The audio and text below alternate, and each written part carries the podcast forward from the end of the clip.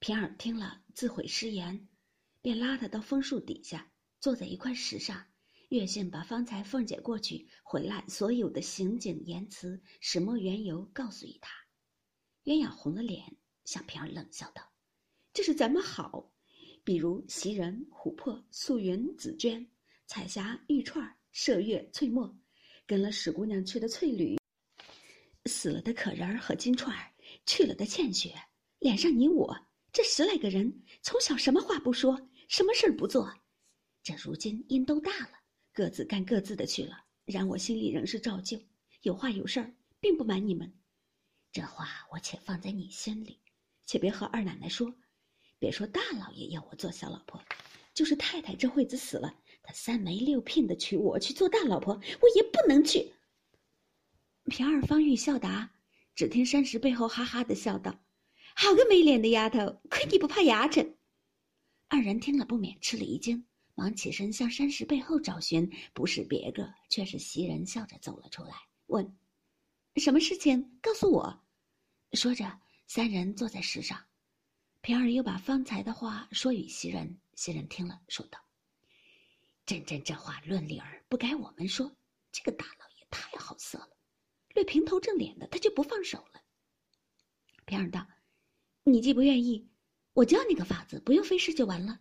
鸳鸯道：“什么法子？你说来我听。”平儿笑道：“你只和老太太说，就说已经给了两二爷了，大老爷就不好要了。”鸳鸯啐道：“什么东西？你还说呢？前儿你主子不是这么混说的，谁知硬到价儿了。”袭人笑道：“他们两个都不愿意，我就和老太太说，叫老太太说，把你已经许了宝玉了，大老爷也就死了心了。”鸳鸯又是气又是臊又是急，也骂道：“两个蹄子不得好死的！人家有为难的事儿，拿着你们当正经人，告诉你们与我排解排解，你们倒替换着取笑。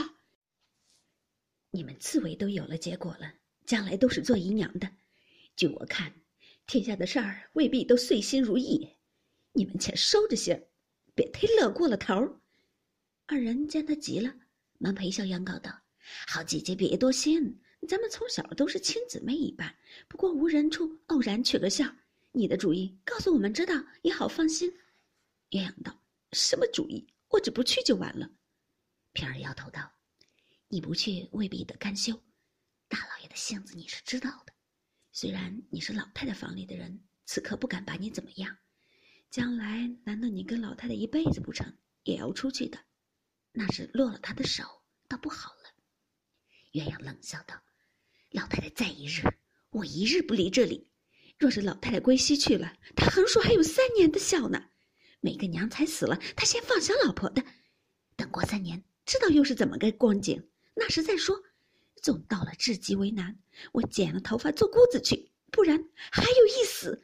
一辈子不嫁男人又怎么样？落得干净呢。平儿袭人笑道：“真这蹄子没了脸，越发信口都说出来了。”鸳鸯道。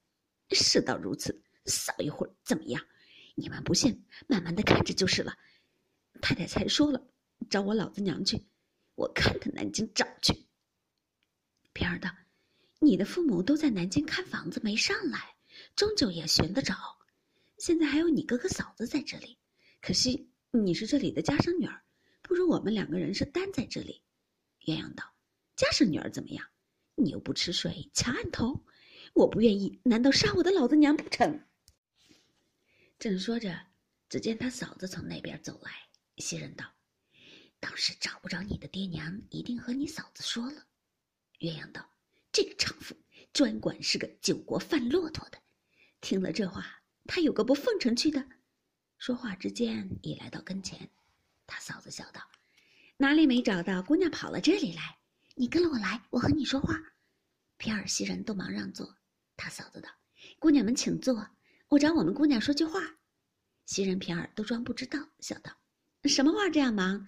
我们这里猜麦儿迎手坯子打呢，等猜了这个再去。”鸳鸯道：“什么话？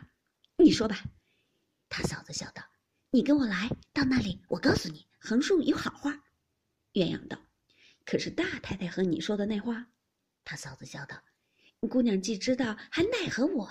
快来，我细细的告诉你，可是天大的喜事。